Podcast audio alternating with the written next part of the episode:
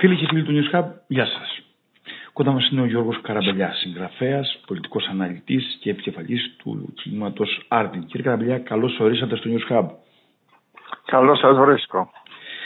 Ε, Ω παλιός μαοϊκός, γνωρίζετε πολύ καλά την γεωγραφία των πραγμάτων στην κινέζικη ιδεολογία και πολιτική, γι' αυτό και θα ήθελα την γνώμη σας για αυτό που συμβαίνει στην Ταϊβάν. Γιατί διάλεξε τώρα η κυρία Πελόζη ε, που είναι πρόεδρος της Βουλής των Αντιπροσώπων να κάνει την επίσκεψη στην Ταϊβάν. Ναι. Ε, το καθεστώς της Ταϊβάν διατηρείται ε, σε μια μορφή ιδιόμορφη από το 1949. Τότε δηλαδή που ο Μάο Τσετούγκ και το Κομμουνιστικό Κόμμα κυριάρχησαν έναντι του Τσαγκαϊσέκ που ήταν ο παλιός εθνικιστής πρόεδρος της Κίνας ο οποίος έχασε την εξουσία και ε, κατέφυγε το κόμμα του συνολικά έτσι στην Ταϊβάν. Δηλαδή κράτησαν την Ταϊβάν ενώ η υπόλοιπη Κίνα είχε ε, καταληφθεί από το Κομμουνιστικό Κόμμα και έγινε η Λαϊκή Δημοκρατία της Κίνας.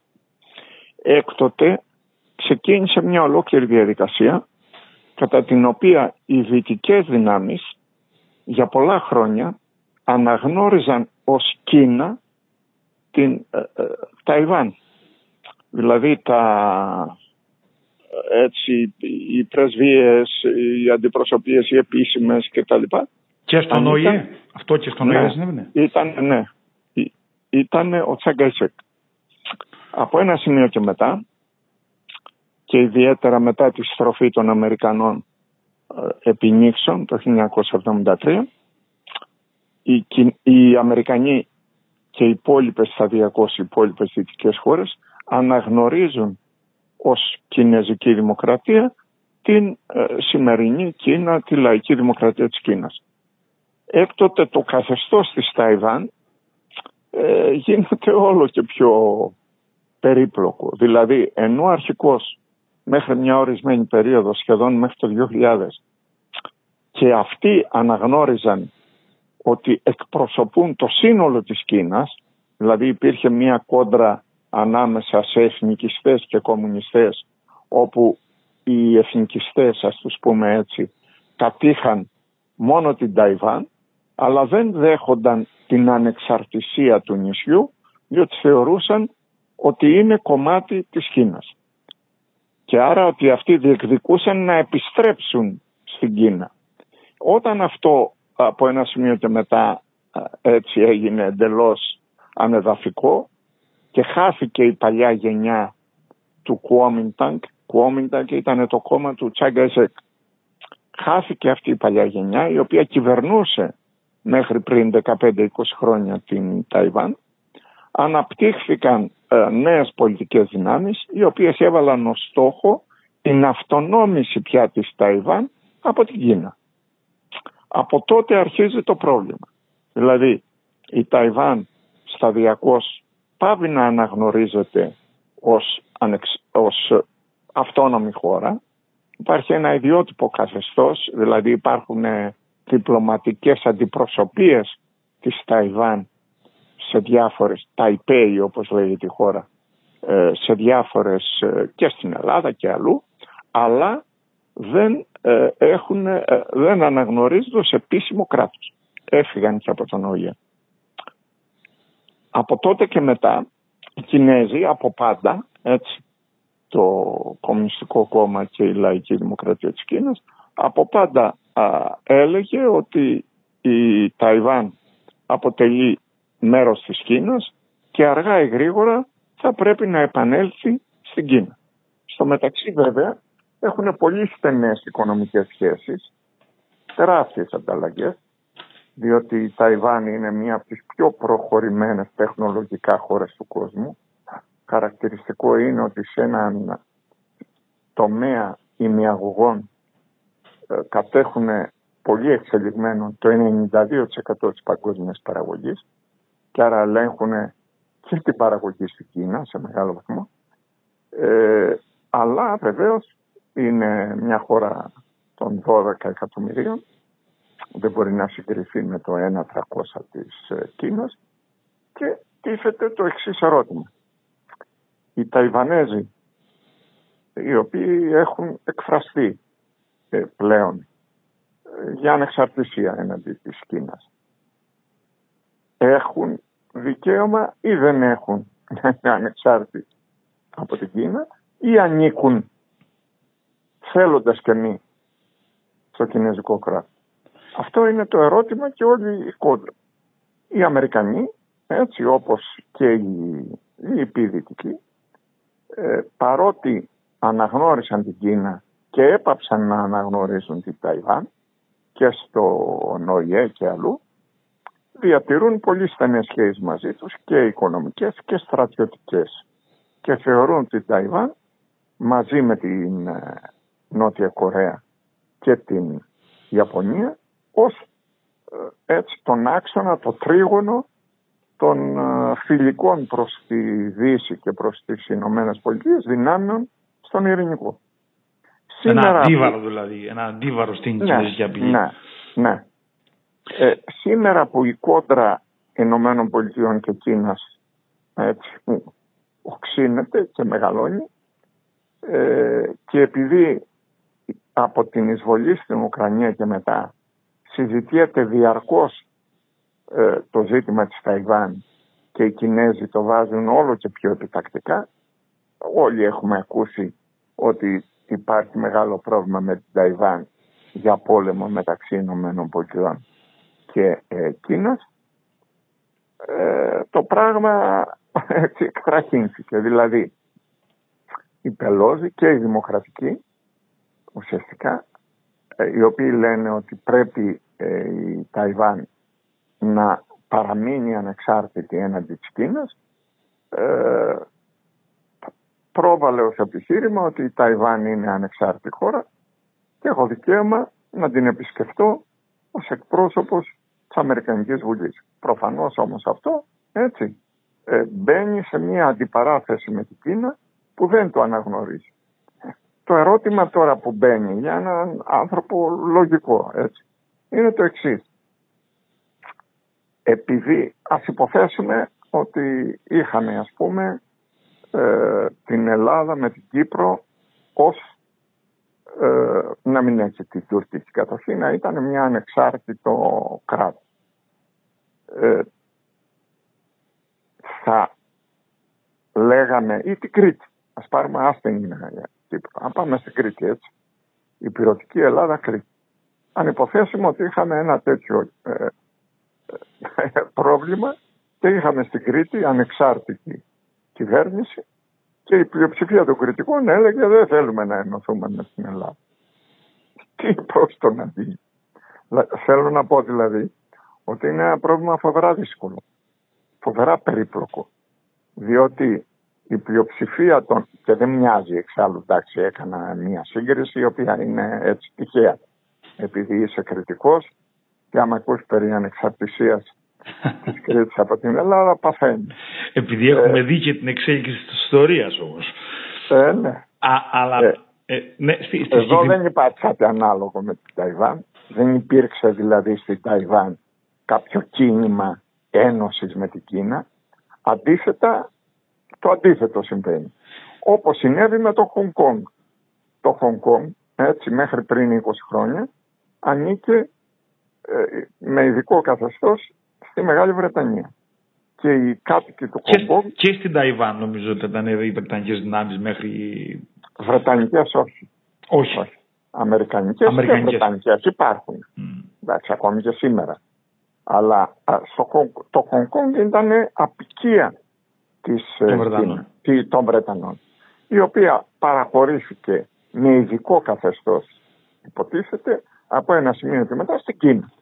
Ε, οι κάτοικοι του Χογκόνγκ βεβαίως, στη συντριπτική τους πλειοψηφία, είχαν μάθει σε άλλο καθεστώς και σε άλλες συνήθειες και άλλο οικονομικό επίπεδο και βεβαίως δεν ήθελαν.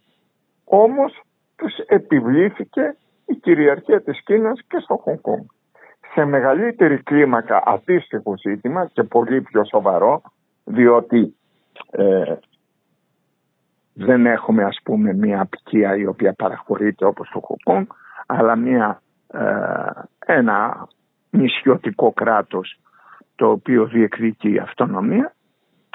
Έχουμε τώρα άρα το ζήτημα δεν βγαίνει εύκολα θα οδηγήσει σε κάποιο είδους σύγκρουση ε, αναπόφευκτα. Δεν μπαίνει δηλαδή λέτε ας πούμε το ζήτημα της αυτοδιάθεσης μέσω δημοψηφίσματος των πολιτών ε, επειδή υπάρχει όλο αυτό το χρονικό; Διότι η Κίνα δεν αποδέχεται αυτοδιάθεση. Ε, θεωρεί, θεωρεί ότι δεν υπάρχει δικαίωμα αυτοδιάθεσης. Η Ταϊβάν είναι κομμάτι της Κίνας που απλώς είχε κρατηθεί εκτός του κινέζικου κράτους. Άρα δεν τίθεται θέμα αυτοδιάθεσης. Αυτή είναι η άποψη των Κινέζων.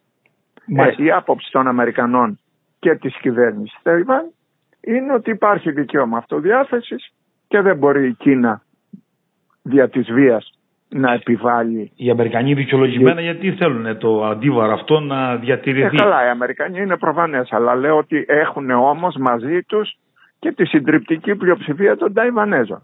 Μάλιστα. Δηλαδή δεν γνωρίζουν να υπάρχουν στην Ταϊβάν, έτσι, ίσως είναι πολύ μικρές δυνάμεις, ελάχιστες, οι οποίες να ζητούν την ένωση με την Κίνα.